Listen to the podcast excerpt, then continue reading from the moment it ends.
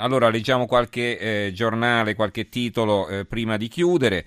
Eh, in molti titolano su questa bu- burrasca all'interno dell'NCD, ancora fughe da NCD, scrive il quotidiano nazionale, Supino, Supini a Renzi, Quagliariello molla Alfano. Il sole 24 ore, NCD, Quagliariello si dimette, Alfano non trattengo nessuno il commento della, di Lina Palmerini, eh, la commentatrice politica, la paura di perdere lo spazio al centro e il titolo, leggo il primo capoverso, non è un caso che la prima limitata frana in NCD avvenga tra la riforma del Senato e la legge di stabilità, perché lo spazio al centro lo sta mangiando Renzi. Quindi c'è una certa insofferenza, sostiene la Palmerini, perché? Perché eh, c'è Renzi piglia tutto e quindi ci si sente in qualche modo compressi nel partito NCD. Poi il tempo, Quagliariello molla NCD, Alfano non ti trattengo. L'opinione, NCD a un passo dalla scissione.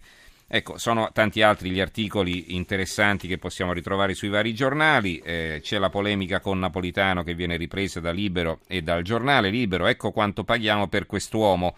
La legge che abolisce il Senato non abolisce i suoi privilegi, c'è una foto di Napolitano, Napolitano 15.000 euro netti al mese, mega ufficio in centro, auto blu, scorta e uno staff di decine di persone.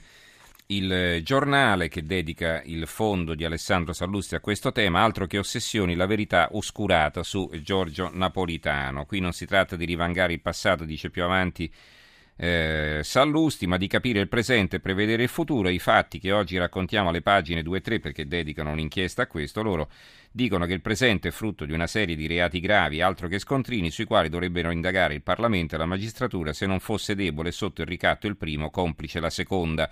Con le sue decisioni, comunicate e probabilmente concordate con soggetti privati, l'imprenditore Carlo De Benedetti, il banchiere Corrado Passer, il rettore della Bocconi Mario Monti, Napolitano, da Presidente della Repubblica, ha sovvertito la volontà popolare, alterato gli equilibri parlamentari, impedito il libero esercizio del voto.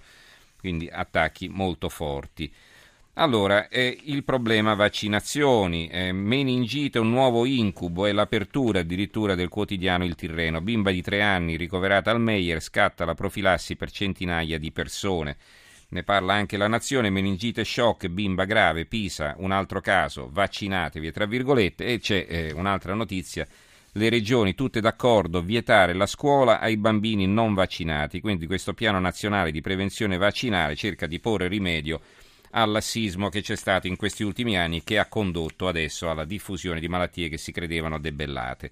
Il mattino l'apertura è questa, Napoli stop alle primarie, eh, un'intervista a eh, Lorenzo Guerini, vice segretario del PD, Guerini frena sulla consultazione, il PD non metta Bassolino nel tritacarne, quindi niente primarie, Bassolino sarà il candidato del PD, punto e basta. Il vice di Renzi, il partito fermi il Totonomi, prima un progetto per la città. Si tira invece dietro eh, Siani, che è il fratello del giornalista ucciso, ne abbiamo parlato poco tempo fa, che era stato candidato così a furor di popolo. Siani rinuncia, non basta essere una brava persona, dice, e la lezione di un no è il commento di Vittorio del Tufo. A proposito di corse alle elezioni, c'è la Clinton, sempre sul mattino, se la Clinton vince per ora solo in tv, il candidato democratico domina il dibattito ma non sfonda nei sondaggi.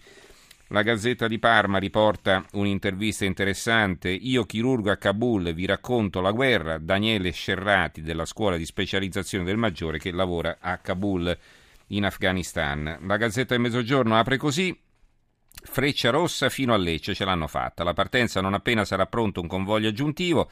Nel vertice a Roma con le ferrovie dello Stato ribaditi gli impegni per la linea adriatica. Il commento è sul binario giusto quotidiano di Lecce ci apre addirittura Salento, virgola, Italia. Eh, Ferrovie dello Stato costretta ad arrendersi alla straordinaria mobilitazione popolare del territorio del Rio ed Emiliano, collegamento prolungato, attivato un altro convoglio. Il eh, secolo XIX, Ansaldo Energia pronta a raddoppiare. L'azienda genovese sta per firmare un accordo con la General Electric e poi un'altra notizia di tenore completamente diverso, eutanasia in Svizzera, portò un'amica alla dolce morte, Chiavarese assolto a Vicenza. Come posso pentirmi di aver voluto bene a una persona, di aver tentato in tutti i modi di salvarla? Angelo Tedde, il portiere d'albergo chiavarese che nel 2014 accompagnò un'amica a morire in Svizzera, è stato assolto con formula piena dal Tribunale di Vicenza. Era imputato di istigazione al suicidio e il PM aveva chiesto di condannarlo a tre anni e quattro mesi. Teddy aveva tentato invano di dissuadere l'amica Oriella Cazzanello, vicentina di 85 anni, dal progetto del suicidio assistito. Alla fine l'aveva portata nella clinica Life Circle nei sobborghi di Basilea. Eh, il manifesto Marino delibera il suo sogno, ai fori imperiali si va solo a piedi, cioè il sindaco vuole eh, che è dimissionario, però vuole firmare questa delibera per chiudere definitivamente al traffico il eh, via dei fori imperiali. Non abbiamo più tempo per leggere altri titoli, c'erano altre notizie interessanti e comunque ci risentiamo naturalmente domani sera. Ringrazio in regia Gianni Grimaldi, il tecnico Marco Migliore.